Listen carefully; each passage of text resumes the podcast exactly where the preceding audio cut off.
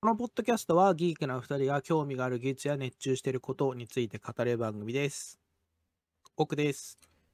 ゾエです。とこの前見てきた映画の話をしたいんですけども、えー見てきた映画がですね、あのスパイダーマンアクロス・ザ・スパイダーバース見てきました。はい。で、この作品ですね、作品全体がそもそもマルチバースであることを前提としてて、そのマルチバースな世界観っていうのがすごい描かれてる映画だなと思うんですけど、はい。この映画2作目になってて、まあ、前作スパイダーバース、スパイダーマンスパイダーバースっていうのが、まあ、今作を作るために用意されたような作品に結果的になってたっていう感じですね。うーん。なんか前作があって、まあもちろんヒットしたから今作を作ったんでしょうけど、まあ今作の設定自体が前作のそのスパイダーバースがあること前提になってて、それがなかったらというよりは、それがあったからこそこれを作っていますみたいな感じ。はい。あの、ね、熱量を感じましたね。で、マルチバースの世界観っていうのが、すごく規模が大きくて、マルチバースっていうと、まあ、例えば同じ平行世界にもう一人の自分がみたいな規模感とか、まあいろんなあるのあると思うんですけど、今回で言うと、スパイダーマンっていう名義のキャラクターが、えっと、240キャラクター。はい。240ぐらいの世界はか、まあ、その時点でおそらくもうあって、で、さらにあの、スパイダー、猫、スパイダー、えっと、スパイダーマンのティラノサウルスみたいなのもいるんで、そういったことで言うと、こう240人というよりは240名義ぐらい登場するらしいんですよ。はい。で、なんか、書いてるものを見ると240とか書いてるんですけど、まあ、映像的には、あまり私は名義、あの、見分けがついてないのもあるんですけど、まあ、スパイダーマン、あまあ、1000も2000もいるように見える。うん。そんぐらいのが密度で感じたっていうところがすごいところですね。はい。うん、で、こう、各スパイダーマンがこういっぱいいるじゃないですか。はい。スパイダーマンって言われてイメージする、最初にイメージするスパイダーマンのデザインって、赤赤い全全身は基本的に赤いスーツでっていうのはが大体共通認識かなと思うんですけど、はい。えー各あの世界にいろんなスパイダーマンがいて、今回で言うとそのデザインの違いだけじゃなくて、その作画のタッチうん。も、あのーそれぞれの世界、来た世界が違うんですよみたいなものも表現されてて、はい。まあそういった映像表現も面白いんで、おすすめしたいですねって感じですね。なるほど。で、作画のタッチが違うってところで言うと、まあ、今回、まあ、各スパイダーマンが元はコミックだったり、うん。あとはあの、実写映画の映像っていうのも、ちょっと混ぜて使われるんですけど、はい。まあ、さまあ、そういう様々な、まあ、作品の大集合になってるんで、まあ、作中ではその作、あのかいろんな世界を、まあ、バースっていうんですけど、まあ、その違いっていうのが、まあ、そういうので表現されてる感じですね。なるほど。うんで、まあ、見終わった後に、こう、まあ、スパイダーマンすごかったなって、まあ、200何十世界みたいなものが大集合しててすごいなと思ったんですけど、はい。まあ、日本の作品でこうマルチバースに当たるような作品ってなんかないかなと思って、こう、ぼやっと考えてたんですけど、はい。なんかフェイトシリーズなんかは、まあ、エンディングが複数あるっていうのは、ある意味、結結末が違ってるっていうところで、あしかし、該当するところなのかなって思ったりしたんですよね。ああ、なるほど。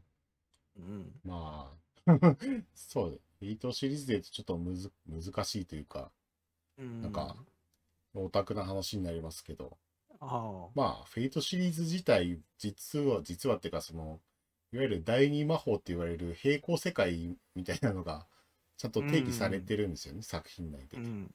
うん。まあ、なんで、まあ、そもそも、まあ、フェイトシリーズだけで言うと、まあ、平行世界はあるっていうことは、もう確定してたりはしますね。なるほど。単独でそもそも設定されててっていう感じなんですね。はい。ああ、なるほど。うん。まあ、なんで、まあ、かいろいろ解釈あると思うんですけど、まあ、エンディングが複数あるっていうのは、まあ、そもそもなんか平行世界がいくつもあるっていううん。はい 感じかなというのは。まあ、それは確かにそうかなとは思いますう。ん。まあ、もっと言うと、そのフェイトを飛び出して、あの、空の境界とか、月うんうんう姫んとかも世界観自体は共有してたりするので、うんうん。まあ、マルチバース作品といえば、まあ確かに当てはまるかなとは思いますね。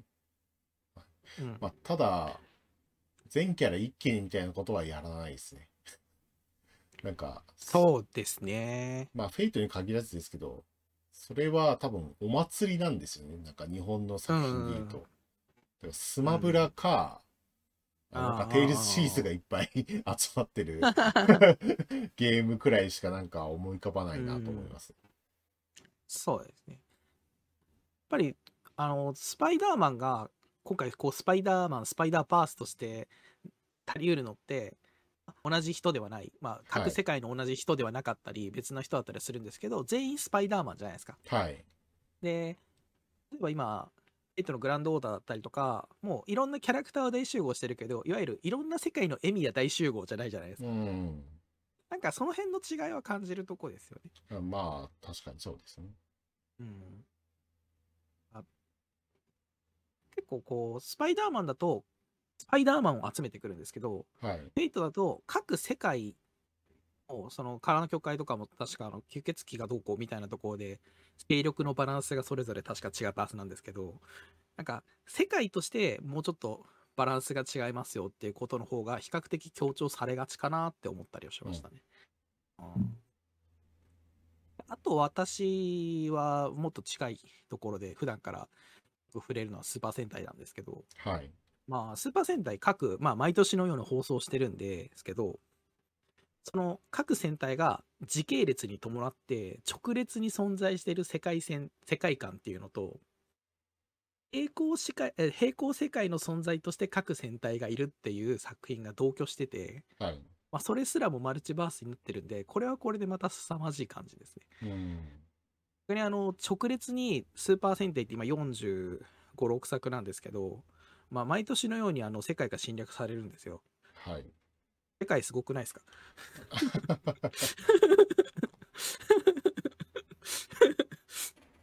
っていうのは、まああるんで、まあ、さすがにそれはめちゃくちゃなんですけど、まあそういう意味で言うと、まあ、並列に存在してて、まあ各世界1回ぐらいずつ1年間各ヒーローが戦ってる世界っていうのが同居してるのはそれでそれで面白いかなっていう感じですね。